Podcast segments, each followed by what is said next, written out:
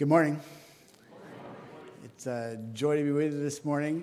Uh, please be praying for uh, Wen Reagan. He's got, we're not sure what he's got, but it looks a little bit like COVID, so we're praying for Wen this morning. And we are thankful once again that uh, Sam Gould is here with us. Uh, one more Sunday, right? Uh, I think we may want to start a GoFundMe campaign so he could uh, commute back and forth every weekend from Birmingham.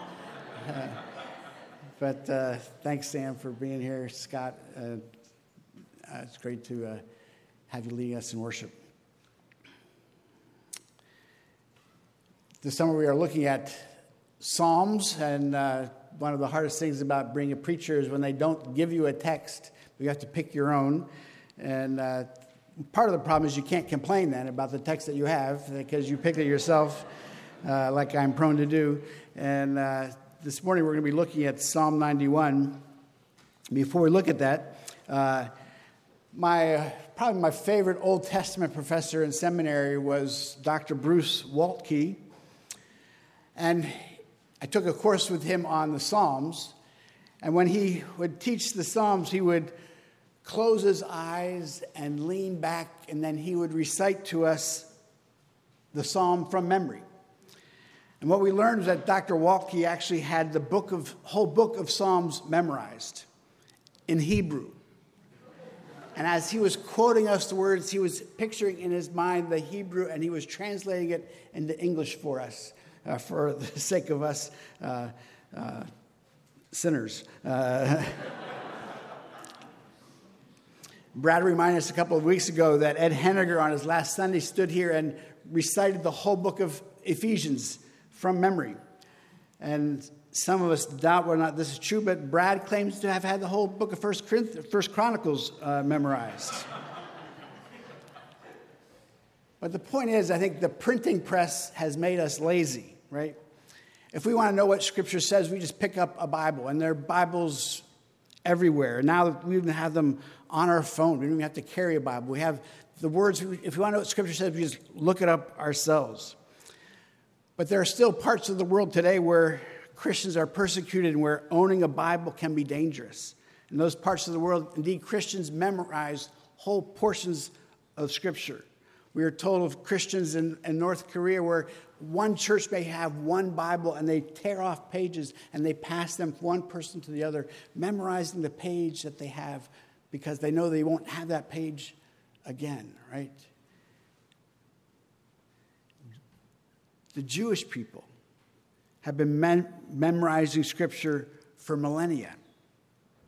And all of this to say, I am convinced that Jesus must have had, must have memorized large portions of his Bible, the Old Testament.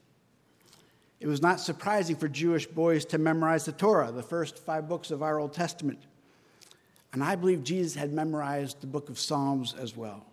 The number of times he quotes a portion of a psalm convinces me of this.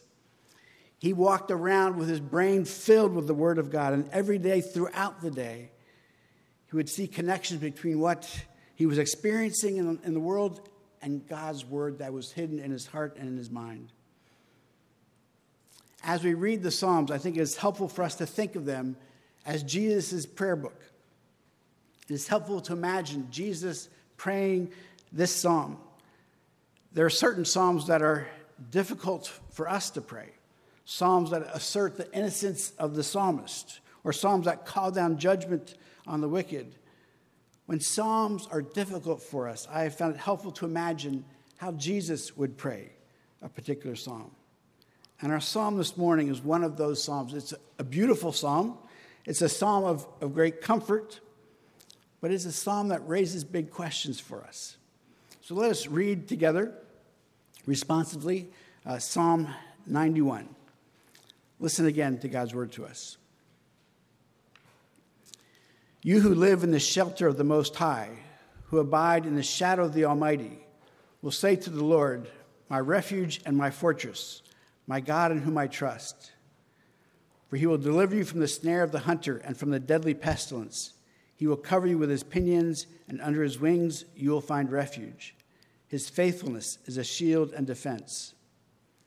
You will not fear the terror of the night or the arrow that flies by day, or the pestilence that stalks in darkness, or the destruction that wastes at noonday.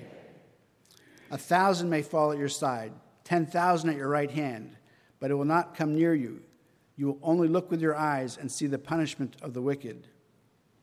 Because you have made the Lord your refuge, the Most High your dwelling place. No evil shall befall you, no scourge come near your tent. For he will command his angels concerning you to guard you in all your ways. On their hands they will bear you up, so you will not dash your foot against a stone.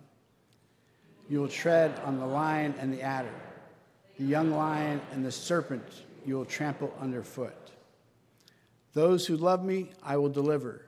I will protect those who know my name. When they call to me, I will answer them. I will be with them in trouble. I will rescue them and honor them. With long life, I will satisfy them and show them my salvation. This too is word of the Lord. Thanks be to God. I'd like for us to do three movements in this sermon. First, I want us to listen, listen to what the psalm has to say to us, what it is saying. Second, I want us to then to talk back to the psalm to ask questions of it in light of our own experience. And then, thirdly, I want us to listen again, but this time to listen to Jesus and how he would pray this psalm. First, then, let's look at this psalm together, beginning with verse 1. Verse 1 tells us that the, the, that the psalm is written to those who live and abide in the shelter of the Most High, in the, in the shadow of the Almighty. And so let me ask you this morning is that you?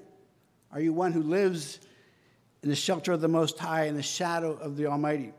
And what does it mean to live in the shelter of the Most High and abide in the shadow of the Almighty? Well, verse 2 tells us it means to say to the Lord, You are my refuge and my fortress, my God in whom I trust.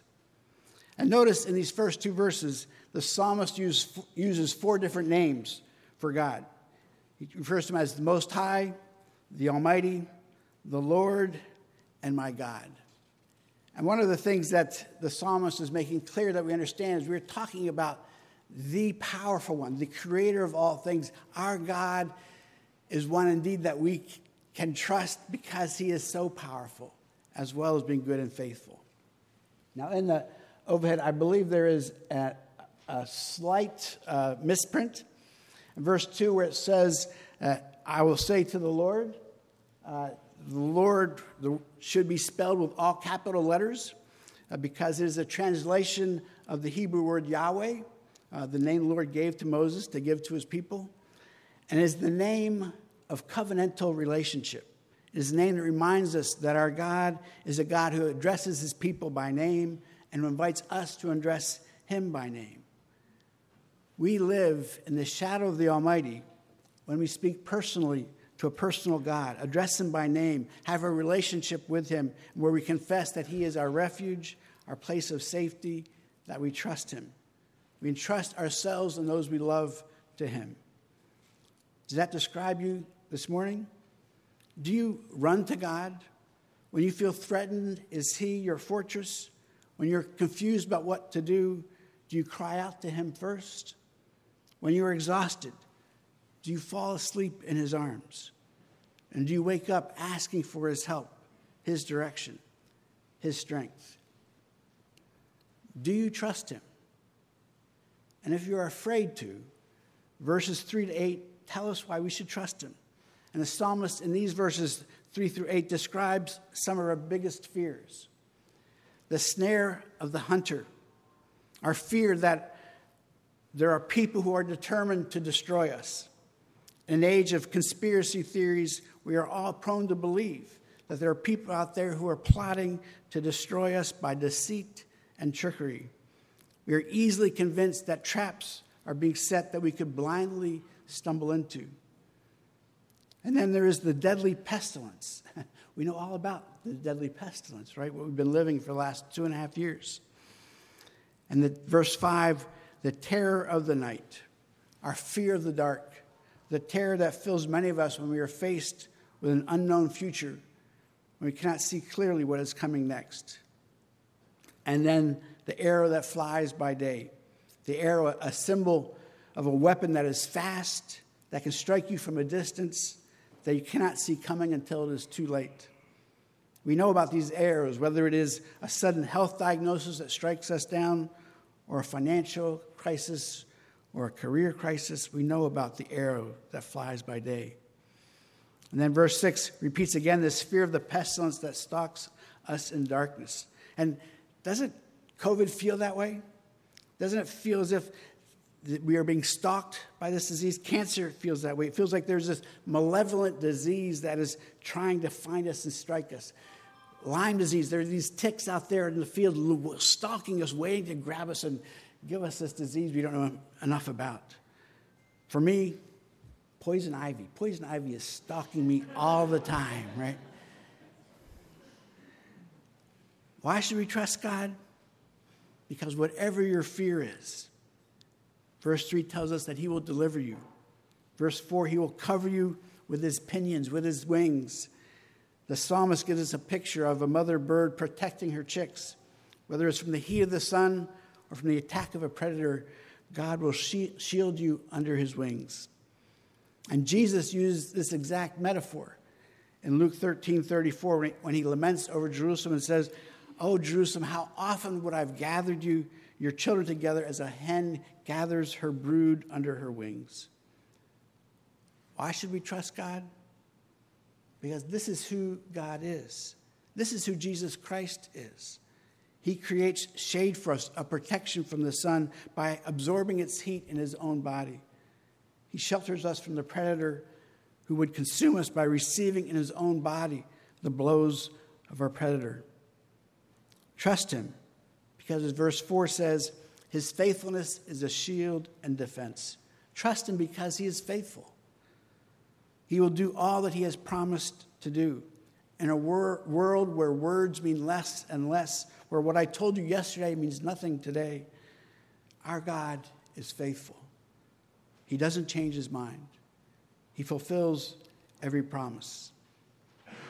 And then verse 7 says we should trust him because no matter how bad it looks, no matter if you see a thousand fall at your side or 10,000 at your right hand, you will be kept safe. Trust him because verse 8 tells us that if we wait just a moment, we will see the punishment of the wicked. And then verses 9 and 10 restate the premise of the psalm. We can trust him, we can trust our God because if we make the Lord our refuge, our home, listen, Listen to this no evil shall befall you, no scourge come near your tent. And then verses that may sound familiar to us for he will command his angels concerning you to guard you in all your ways. On their hands they will bear you up, so you will not dash your foot against a stone. No evil shall befall you. Now, let's allow this promise then to lead us into our second movement. We hear what the psalm is telling us. Let us pause here then and ask questions of this psalm. Does it really mean that no evil shall befall you? If we trust God, will we be protected from, from COVID, from bad things happening to us, to our loved ones? When our family lived in Cameroon, we worked with a couple, Bob and Ruth Chapman. Ruth was the person who introduced me to the statement of faith God is good all the time, all the time. I'm always a little hesitant to say that because it, it can feel trite, right? But it wasn't trite for Ruth and Bob. They were missionaries with Wycliffe Bible translators from Canada. They had three children two boys and a girl. A few years before he met them, they were returning to Canada on furlough, and they were back in Canada for a few days when both of their boys came down with fevers. And they kept getting worse and worse until they ended up taking them to the hospital. And the boys ended up in two different hospitals Bob with one boy, Ruth with the other. And the doctors didn't realize that they had malaria until it was too late. And their two sons died one hour apart in separate hospitals. It was Ruth who taught me God is good all the time. All the time. God is good. A couple of years after we returned from Cameroon, Bob and Ruth died in a plane crash in Nigeria. No evil shall befall you. Do not fear the pestilence that stalks in darkness. What does this psalm mean? These are beautiful words of comfort, but are they true? We have here in our midst many stories like Bob and Ruth of suffering and loss, of God not protecting us or our loved ones. We have been victimized by evil people. How do we understand this? And that question then leads us to our third movement. How would Jesus pray this psalm? I want us to use our sanctified imaginations. How would Jesus have interpreted it? Jesus lived indeed in the shelter of the Most High. He abided in the shadow of the Almighty. He would have heard this psalm knowing for him that the cross was coming. He trusted and loved the Lord completely. And so, if anyone could claim these promises, he could. How does the cross of Jesus fit in Psalm 91? And our New Testament scripture that we read, that we read of the temptation of Jesus in Luke chapter 4. And in that third temptation in Luke, the devil places Jesus on the pinnacle of the temple, right? And says, If you are the Son of God, throw yourself down from here. And then he quotes our psalm. He will command his angels concerning you to protect you, and on their hands they will bear you up so you will not dash your foot against a stone. And this is a temptation that I think we all face. Satan is tempting Jesus to take and claim God's promises and to use them for his own purposes. Satan is tempting Jesus to do something spectacular, to amaze the people.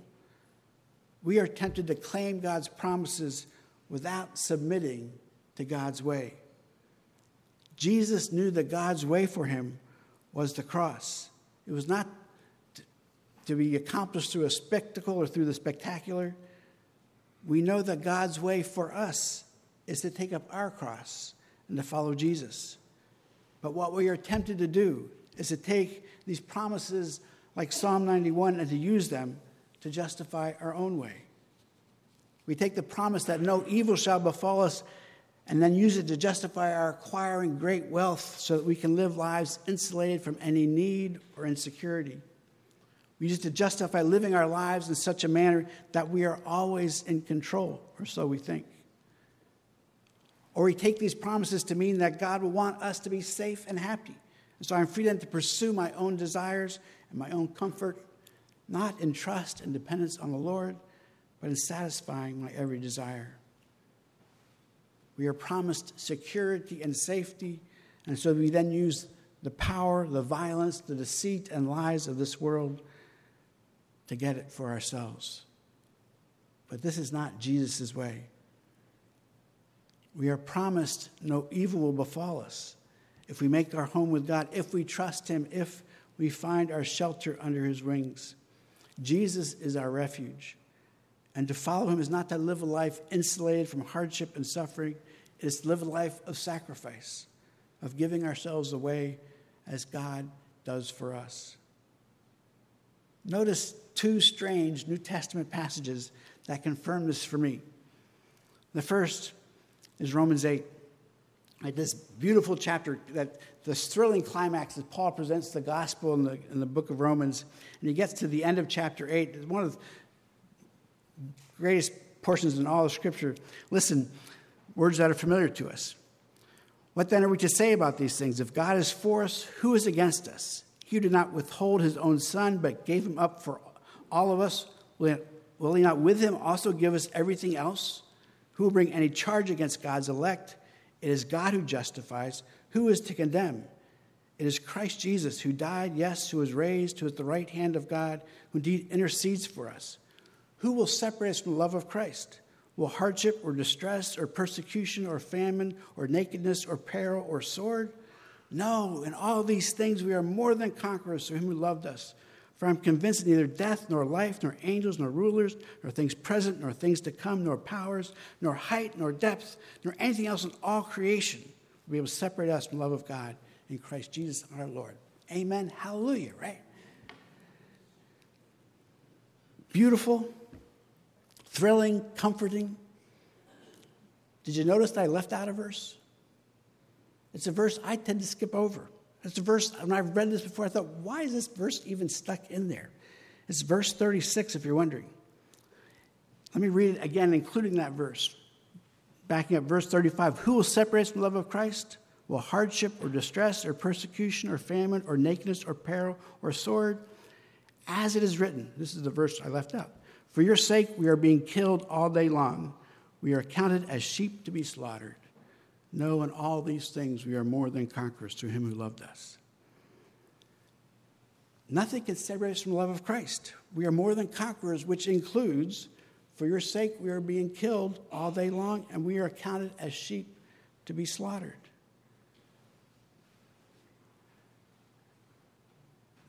That's what it means to be a conqueror. A second verse, I think, is even stranger. In Luke 21, Jesus is talking about the end of the age and the suffering and persecution that will come. And then Jesus says this in verse 16 of Luke chapter 21, where he talks about being prepared for to give a defense and uh, opportunities to testify. He says, verse 16, You will be betrayed even by parents and brothers, by relatives and friends, and they'll put some of you to death. You'll be hated by all because of my name, but not a hair of your head will perish. By your endurance, you will gain your souls. You'll be betrayed, hated, and put to death. But not a hair of your head will perish.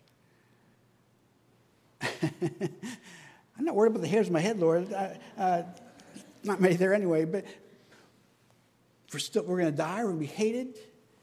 And that's the promise.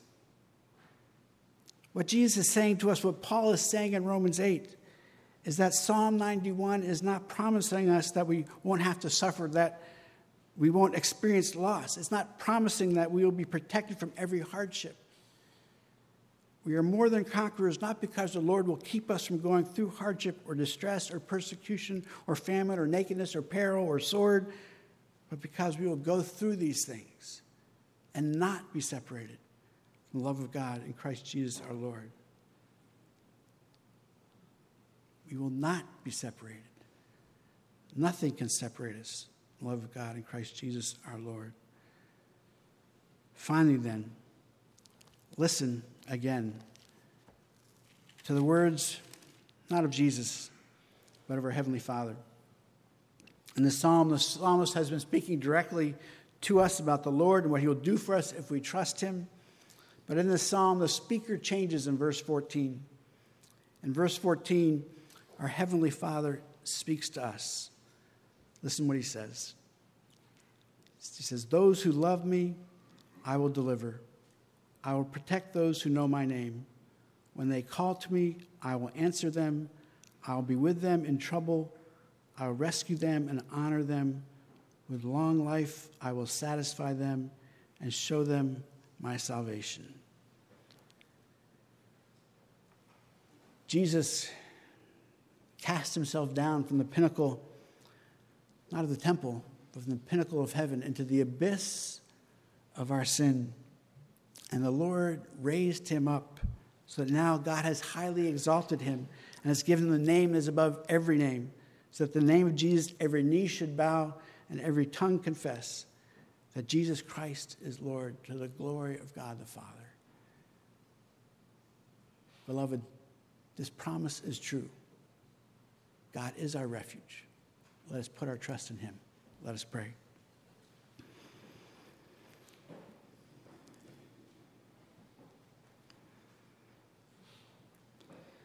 Lord Jesus, there is mystery in this for us. These promises which are dear to us that we cling to, and yet we see how you lived your life, how you have invited us to follow you. Lord, help us to put our trust in you and you alone. Help us to not cling so tightly to our own life, to lives of those we love, but that we would cling most tightly to you. And Lord, we pray that indeed we would see your salvation, that we would know indeed that we will be satisfied with long life, life eternal, life with you, that nothing not, not even death itself, can separate us from the destiny that you have chosen for us to be with you forever. We give you thanks and praise. In Jesus' name, amen.